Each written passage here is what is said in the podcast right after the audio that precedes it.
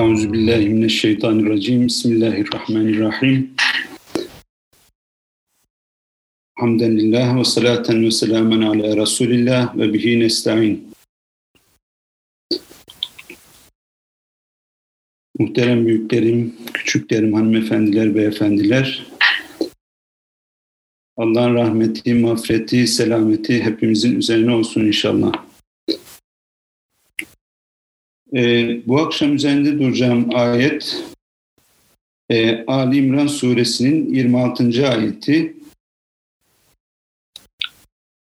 Estağfirullah. Kulillahümme malikel mülki tu'til mülke men teşâ'u ve tenzi'ul mülke mimmen teşâ'u ve tu'izzu men teşâ'u ve tudillu men teşâ' biyedikel hayr inneke ala kulli şeyin kadir. Bu ayette buyuruluyor ki de ki ey Allah'ım ey mülkün sahibi mülkü dilediğine verirsin mülkü dilediğinden çekip alırsın dilediğin kimseyi izzetli kılar dilediğin kimseyi zelil eylersin hayır sendendir sen her şeye kadirsin. Ali İmran suresinin bu 19. 26. E, ayeti 19. ayetten bu ayete gelinceye kadar çeşitli konular üzerinde durur. E, Allah'ın birliğinin e, delilleri zikredilir. Peygamberliğin doğruluğu zikredilir. Ardından sorguya çekileceklerine inanmayan yahut da e, cehennemdeki sürelerinin az olacağını düşünenlerin yanılgısı üzerinde durulur. E, ve nihayet Allah'a nasıl dua edileceği gösterilerek de ki Allah'ım ey mülkün sahibi mülkü dilediğine verirsin şeklinde ayet başlar. Aslında bu ayet e, benim bu akşam üzerinde konuşacağım konunun e, ana fikrini veren Allah'ın herhangi bir mecburiyet olmaksızın dilediği gibi yaptığını gösteren bir ayettir. Fakat ben bu konuyu iki başlık altında ele almayı düşünüyorum. Bu başlıklardan bir tanesi bu ayette olduğu gibi e, özellikle Allah'ın insanla toplumla ilişkisi, insana, topluma, tarihe müdahalesi bağlamında e, bu ayeti ele almak.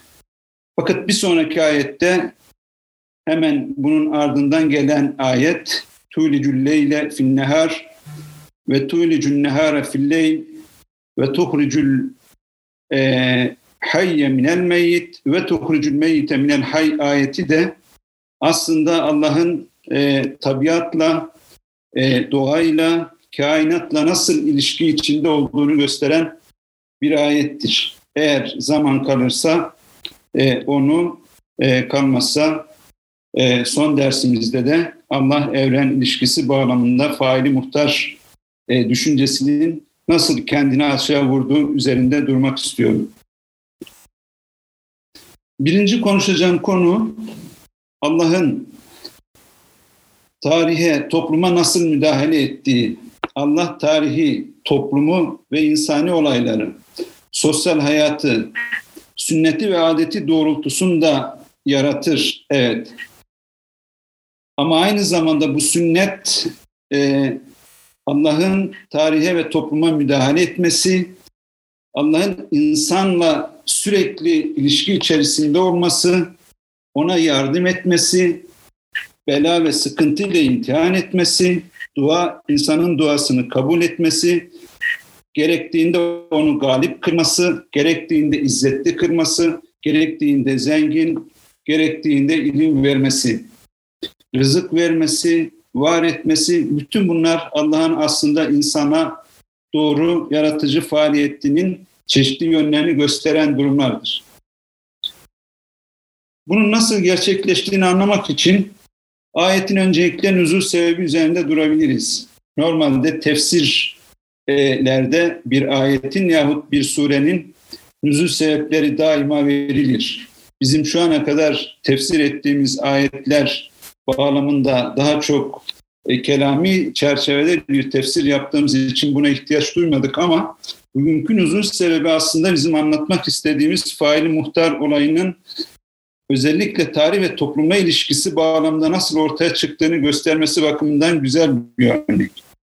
Şöyle anlatılır. E, Razi bu ayetin tefsirinden uzun sebebini anlatırken yakın birkaç örnek verir. Fakat en uzun e, anlattığı örnek şudur. Peygamber aleyhissalatü vesselam Hendek Savaşı'nda kazılacak hendeklerin yerlerini belirler, sınırlarını çizer ve her 10 kişilik gruba yaklaşık 30 metrelik bir yer kazmalarını emreder. Müslümanlar hendekleri kazarlarken karşılarına kaya bir tepe şeklinde bir kaya çıkar. Fakat kayayı kıramazlar ve Hazreti Selman'ı Peygamber Efendimiz'e gönderirler. Resul-i Ekrem gelir, Hazreti e, Selman'ın elinden levyeyi alır ve taşa öyle bir vurur ki taştan büyük bir kıvılcım çıkar. Adeta şimşek gibi. Bunun üzerine hem Peygamber aleyhissalatü vesselam hem etrafındaki sahabe tekbir getirir ve Peygamberimiz sanki sıra sıra dizilmiş dişler gibi Hire köşklerinin bana verildiğini görün, gördüm. Hire köşkleri bana göründü der Hire. İkinci kazmayı vuruşta, levyeyi vuruşta Rum diyarının kırmızı sarayları bana göründü der. Üçüncü levyeyi vurduğunda bana Yemen'in sarayları göründü der ve ekler. Cebrail aleyhissalatü vesselam bana ümmetimin bütün diğer milletlere galip geleceğini e, müjdeledi diye buyurur. Şimdi biraz düşündüğümüz zaman Hire aslında o dönem bütün dünyadaki iki süper güçten bir tanesinin Sasani İmparatorluğu'nun önemli şehirlerinden ve Lahmilerin başkentinden bir tanesi. E, muhtemelen Fırat, Fırat çevresinde fakat e, muhtemelen Bağdat, Kufe arasında bir yerde. Tam olarak yerini bilmiyorum ama Fırat çevresinde e, kurulu bir güzel bir şehir. Diğer taraftan Sana fil ordusuyla Kabe'yi yıkmaya gelen Ebrehe'nin başkentidir. Rum diyarı dediği de Bizans İmparatorluğu'dur. Klasik dünyada aslında e, Arap Yarımadası'nı çeviren bu devletler e, büyük devletlerdir ve Sasanilerle zaten Bizans İmparatorluğu o dünyanın iki süper tarafıdır. Fakat ilginç bir şekilde bunu münafıklar duydukları zaman e, diyorlar ki münafıklar bunun üzerine peygamberinizin boş vaadine inandınız mı? Medine'de düşman karşısına çıkamayan siz, korkudan adeta hendek kazan siz, Hire'nin ve Kisra'nın saraylarını nasıl ele geçir geçirmeyi düşünüyorsunuz? Razi diyor ki işte bu ayet bunun üzerine indirildi. Her şeyden önce bu ayetin nuzul sebebinin kendisi bizatihi bir mucize. Bizatihi Allah'ın e, tarihteki olayların gidişatına müdahale ettiğinin, onun faili muhtar olduğunun bir göstergesi olarak okunabilir. Bunun delillerinden bir tanesidir. Muhtemelen münafıklar şöyle düşünmüş olmalılar. Durum göz önüne alınınca müminler gerçekten zayıf. Ellerinde silahlar e, az. Diğer taraftan bütün Arap kabilelerinden ve farklı kabilelerden birleşik bir ittifak ordusuyla karşı karşıyalar. El-Ahzab şeklinde de ifade edilen. Onların karşısına çıkamayan bir topluluk diye düşünüyor münafıklar nesnel koşullar göz önüne alındığında, maddi koşullar göz önüne alındığında, insan sayısı, silah sayısı, güç sayısı dikkate alındığında bu küçük Arap ittifakına karşı çıkamayan Müslüman bir topluluğu Büyük Sasani ve Bizans İmparatorluğu'na nasıl karşı çıkacaktır? Bu hiç de rasyonel değil. Öyle ya insanların vehminde şöyle bir şey var. Çok olan, güçlü olan her zaman kazanır, her zaman baskındır. Fakat bu sadece dış sebepleri yahut da e, toplumsal sebepleri yüzeysel, yüzeysel bir şekilde ta, e, tahlil etmekten kaynaklanan bir öngörüdür münafıklarınki ve apaçıkça yanlıştır. Çünkü daima uzak sebepler dikkate alınmıştır. Dini bakımdan en yakın sebep, bütün olayların en yakın sebebi Allah'tır. Allah daima yakın sebebi yakın sebep olduğu için onu dikkate almadan yapılacak bir hesap daima bozulacaktır. Çünkü Allah sebeplerden sonra daima e, bütün olayların e, var edilmesinde, yaratılmasında bizatihi etkendir. Onun için Kur'an-ı Kerim'de ayet vardır ya, kem min fiyetin gabiletin galebet e, fiyeten ketireten e, biiznillah. Nice az topluluk var ki nice çok topluluklara Allah'ın izniyle galip gelmişlerdir. İslam tarihinde de bunun örnekleri olağanüstü derecede fazla. Ve şunu söylüyoruz ki bu bize şunu gösteriyor. Salt toplumsal olaylarda tıpkı doğada düşündüğümüz gibi e, basit toplumsal sebeplerle işleyen süreçler olmaması gerekir. En azından dini düşüncenin bakış açısı budur. Nitekim olmuştur, tarih geçmiştir. Daha peygamberimizin hayatında e, sana fethedilmişken e, tekrar Hazreti Ebubekir döneminde ikinci defa e, İslam hilafetine yeniden bağlanacaktır. Diğer taraftan Hire Hazreti Ebubekir döneminde Halid bin Velid tarafından Doğu Roma Fatih Sultan Mehmet tarafından fethedilmiş ve peygamberin müjdesi gerçekleşmiştir. Bu şu anlama gelir. İnsanlara verilen müjdelere nail olmak için insanlar çalışır, çabalar, bilgilerini, mallarını, canlarını, zamanlarını Allah yolunda harcarlar. Ama bize düşen sebeplere sarılmak, tedbir bizden, sonuç, başarı, takdir ve tevfik Allah'tan diyoruz. Ayete dönelim. Ayette Kulillahümme malikel mülki tutil mülke men demişti. Bir defa ayetin kendisi dua öğretmekle başlıyor. Kul Allahümme.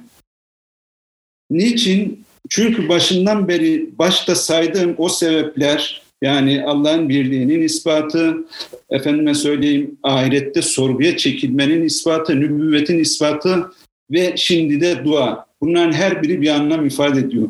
Dua esasında insan Allah'a halini arz etmesinin, ona niyazda bulunmasının en esaslı göstergelerinden bir tanesi.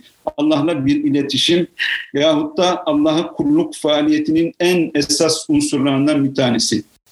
Ama burada bu duada istenen bir şey yok esasında. Onun için duaların bir kısmı sadece ve sadece Allah'ı yüceltmek üzere söylediğimiz dualardır. Burada da böyledir. Ee, ey mülkün sahibi sen mülkü dilediğine verirsin. Şimdi e, duanın bu anlamda Allah'ın faili muhtar olduğunu gösteren bir örnek olduğunu ifade etmek üzere bir başka ayete müracaat edeceğim. Ve izâ se'eleke ibâdi anni fe inni karib ucibu davetet da'i idâ da'ani fel yestecibu li ve yu'minu bi leallehum yarşudun ayetine. Bakara suresi 186. ayette. Şimdi bu ayetin nüzul sebebi hakkında e, baktığımız zaman bir bedevi gelip peygamberimize şunu soruyor. Ey Muhammed, Rabbin yakın mı? Dua edelim. Başlangıçta çok e, ilginç bir durum. Rabbin yakın mı? Dua edelim. Şimdi aslında Bedevi neyi soruyor? Biraz daha yakından bakıp odaklandığımızda şunu görüyoruz.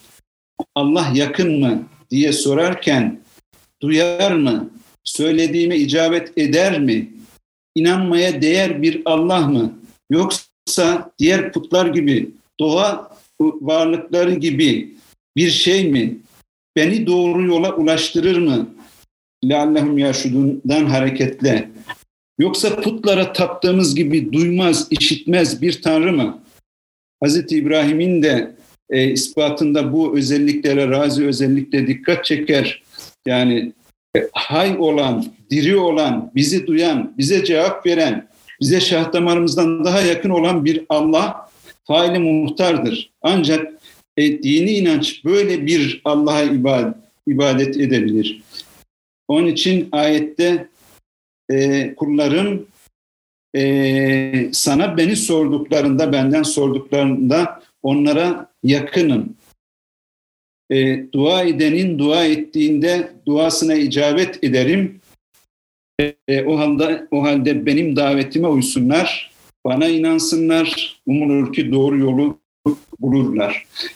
O zaman Bedevi açıkça bizim tırnak içinde mucip bizzat diyebileceğimiz bir Allah'tan faili muhtar bir Allah'a doğru e, sorusunu sormakta. Acaba putlar gibi mi yoksa hay olan, diri olan, varlığın kendisinden taştığı kayyum olan, kadir olan, mürit olan, dileyen bir Allah mı? Özetle faili muhtar mı?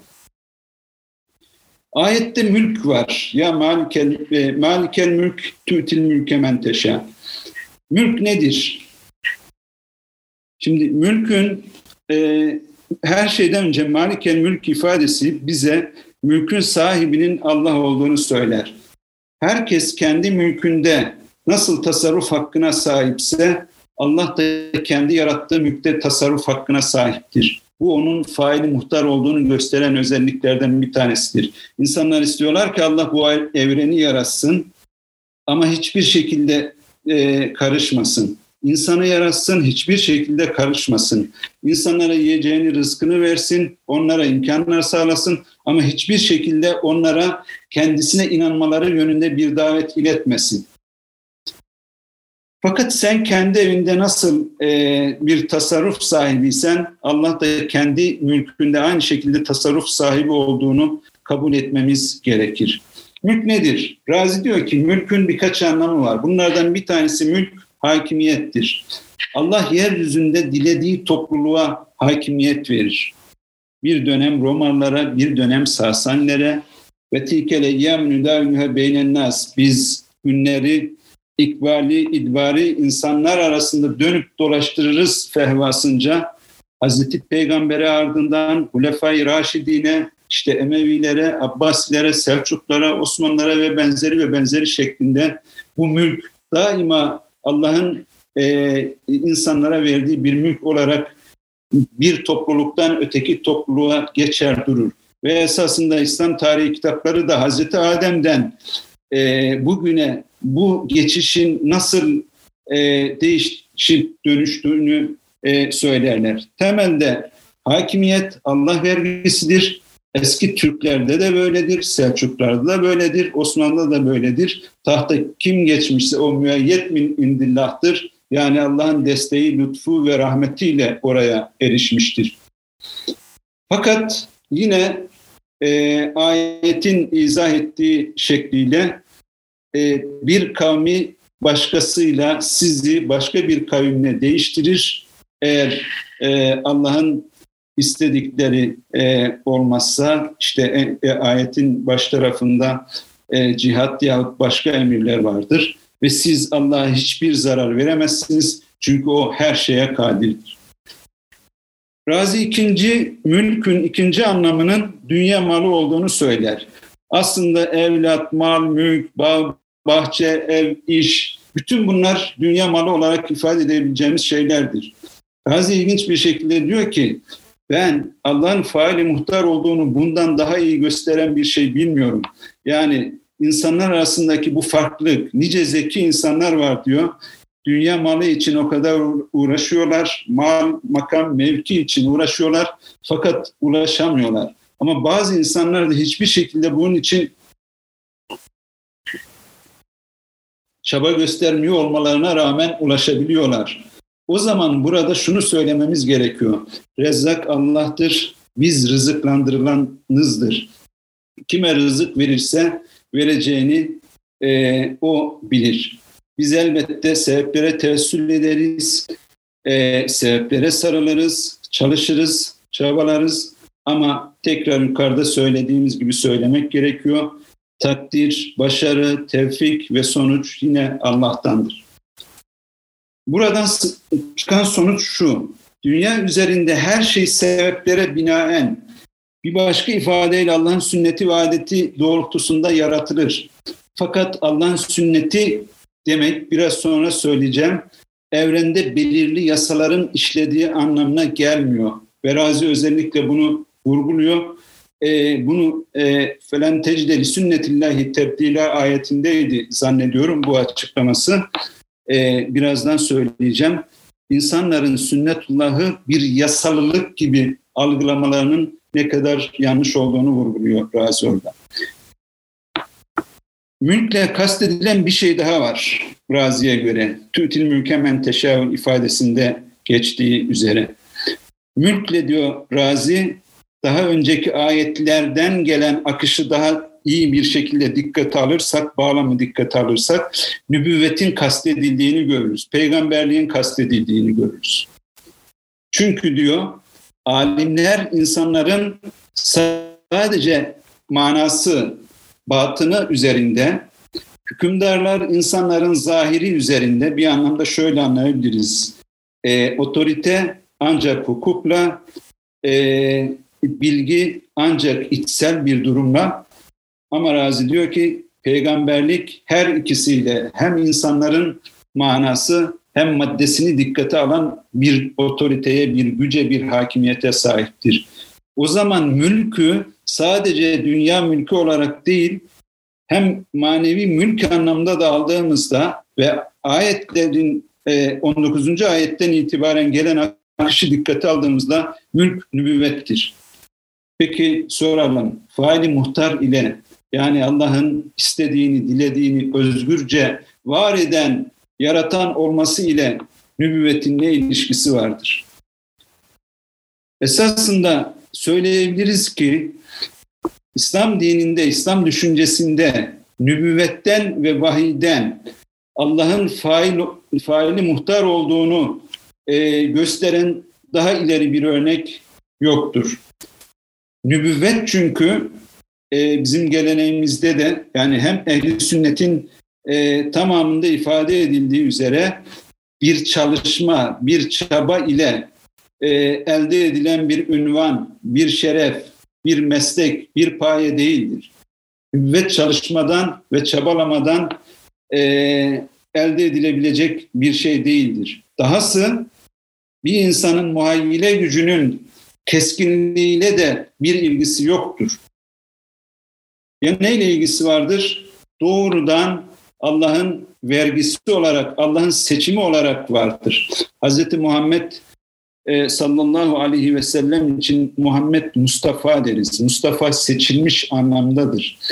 Yani seçilmiş Muhammed e, aleyhissalatü vesselam aynı zamanda faili muhtar olan bir Allah'ın seçmesiyle ancak var olabilir. E, mucibun bizzat diye ifade ettiğimiz kendisinden varlığın zorunlu olarak taştığı bir e, durumda Razi der ki nübüvveti temellendirmek de dini anlamda temellendirmek de neredeyse mümkün olmayacağı için o zaman başka teoriler bulmak zorunda kalıyoruz. İşte El İnsan Medeniyum Bittab e, insan doğası gereği e, sosyal politik bir canlıdırdan hareketle peygamberi ispat etmeye çalışıyoruz. Kısaca Nebi'nin Nebi olduğunu söylediğimiz zaman bunun doğru olabilmesi için, bunun anlamlı olabilmesi için üç ilken ispat edilmesi gerekir. Faili muhtar, Allah'ın birliği ve ahiret inancı. Faili muhtar inancı, özgür iradeye sahip bir Allah inancı burada da tekrar karşımıza çıkar. Bu nedenle Razi der ki mucib bizzat anlayışı peygamberin peygamberlik otoritesini gerektirecek herhangi bir rüçhaniyeti, bir baskınlığı bize veremez. Mucib bizzat olmayan bir ilkenin bir peygamber, mucib bizzat olan bir ilkenin peygamber seçmesinden de dahası bahsetmemiz mümkün değildir. O zaman bu ayet bağlamında söyleyeceğimiz e, şeylerden bir tanesi şudur. Müvvet peygamber e, peygamberlik yani Allah'ın faali muhtar olmasının delillerinden bir tanesidir. Tabi Razi şunu söyleyecek bize. Nübüvvet niçin bu kadar önemli? Çünkü Razi der ki naturalistler peygamberi ve vahyi mümkün görmeyen e, kimseler olarak aslında özgür iradeli bir varlığın, bir Allah'ın kendi mülkünde tasarruf etmesini mümkün görmeyen kimselerdir. Oysa evren Allah'ın sahip olduğu mülkü ise ki öyle o halde dilediğine dilediği şekilde mesajı iletmeli e, ilet iletebilir. Bu onun özgür olduğunu gösterir. Özgür ve e, özgür bir fail olduğunu gösterir. Müşrikler ise bir insanın bir kısım müşrikler bir insanın peygamber olabileceğini kabul etmiyorlar. Bir insan mı diyorlar? Allah Teala e, evet bir insan çünkü yeryüzünde insanlar var. Eğer melekler olsaydı melekler gönderilirdi. O zaman e, başka bir grup müşrik ise şöyle söyleyecek. E, ya da münafıklar peygamber peygamber olacak kimse ya peygamberlik kala kala bu fakir ve yetim birine mi kaldı? Yahudiler de şöyle düşünecekler. Daima peygamberler bizim kavmimizden çıkarken şimdi Kureyş'ten birinin nüvvet mülküne e, sahip olması ne kadar mümkündür? Burada bir şeye dikkat etmemiz gerekiyor. Bütün bu düşünceler esasında kendilerinin kural sandıkları bir geleneğe, bir anlayışa binaen yahut da sünnetullah diye ifade edebileceğimiz bir çerçeveyi böyle düşündükleri için bu şekilde itiraz ediyorlar. Yani insanın e, peygamber olamayacağı yahut fakir ve yetim birisinin peygamber olamayacağı yahut Yahudiler dışında başka birisinin peygamber olamayacağına dair anlayış esasında bu geleneğin toplumsal akışın bu şekilde olmasından kaynaklanan zihinlere baskın olan bir vehim. Fakat sünnetullah esasında e, Razi der ki bir savaş e, anlatımı vesilesiyle sünnetullah'ın karşısında ne var? E, diye baktığımız zaman şunu görürüz. Ee, bazı gruplar göklerin etkisinin, yıldızların etkisinin yahut da yeryüzündeki çeşitli olayların etkisinin bir nedensellik oluşturduğunu ve bu nedensellik sonunda e, peygamberin çevresindeki insanların savaşı kazanıp yahut kaybedeceklerine dair bir sav, bir tez ileri sürüyorlar. Velen tecdeli sünnetillahi ayetinde açıkladığı razinin buydu.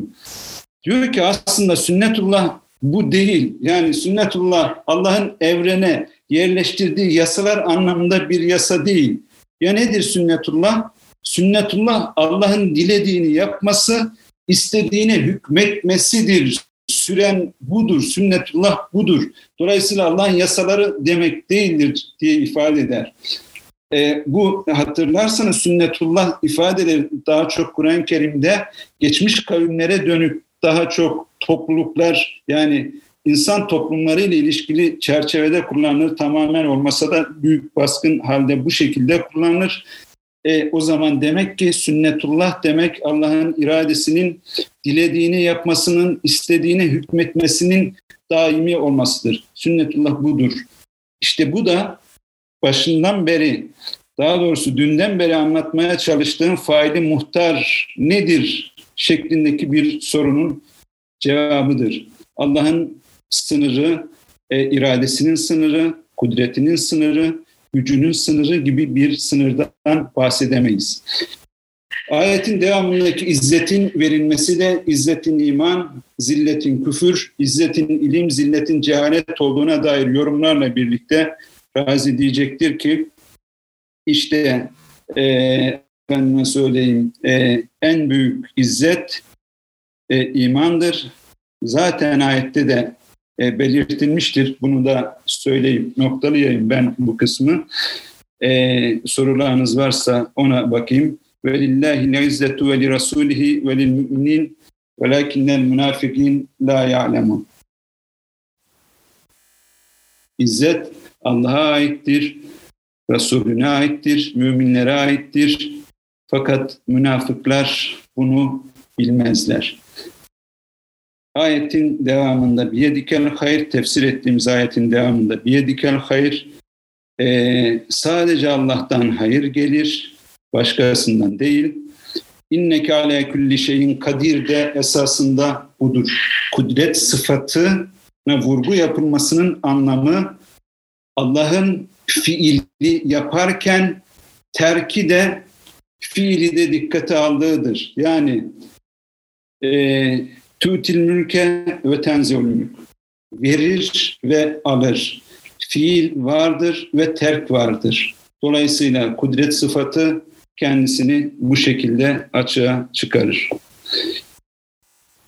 Ee, özetle bu ayet Allah'ın faili muhtar olduğunun e, en e, güzel bir biçimde ifade edildiği ayetlerden bir tanesidir. Peki sorulara bakalım şimdi.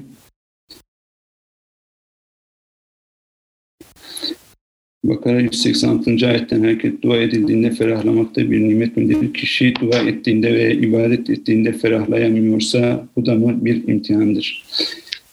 Şimdi e, dua konusu e, e, diğer sorularda benzer şekilde hep dua ile ilişkili olduğu için dua çerçevesinde birkaç şey söyleyebiliriz. E, dua gerçekten e, dinin, ibadetin özü e, olarak ifade ediliyor. Kişinin Allah'la e, yakınlığının bir ifadesi olarak ifade ediliyor.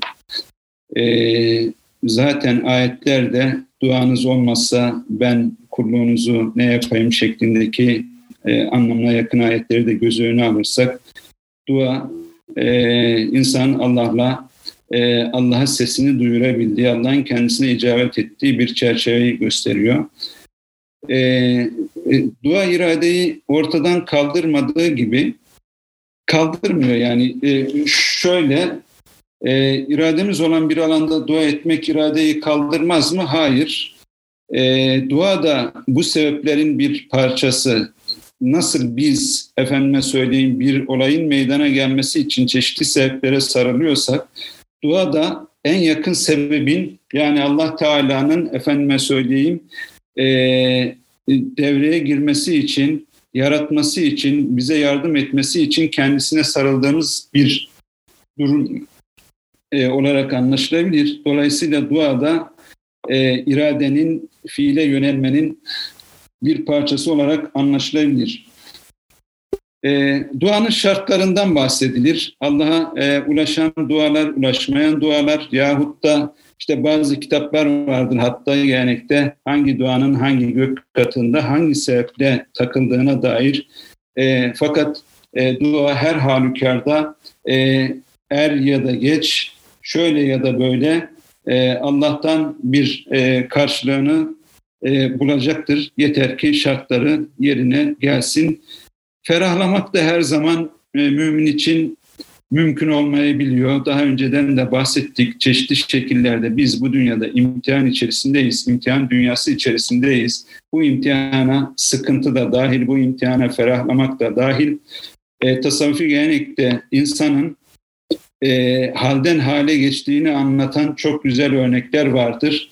İnsan çeşitli haller içerisindedir. Allah'ın kabız ve basit sıfatları çerçevesinde bazen daralmak, bazen genişlemek, bazen rahmet, rahmetin baskın olduğu bir e, durumda kalmak, bazen efendime söyleyeyim başka e, daha e, zor sıfatların e, baskısı altında, etkisi altında kalmak gibi e, mümin halden hale geçer, bir dem olur. E, e, şimdi hatırlayamadım şeyi ama bir dem olur diye başlayan çeşitli ilahiler vardır.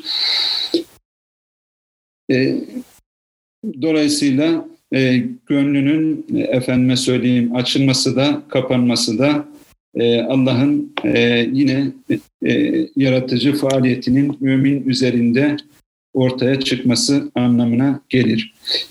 Peki bu akşamlık e, bu kadar diyorum. Teşekkür ediyorum. Ve ahiru davana enilhamdülillahi rabbil alemin. Hayırlı akşamlar.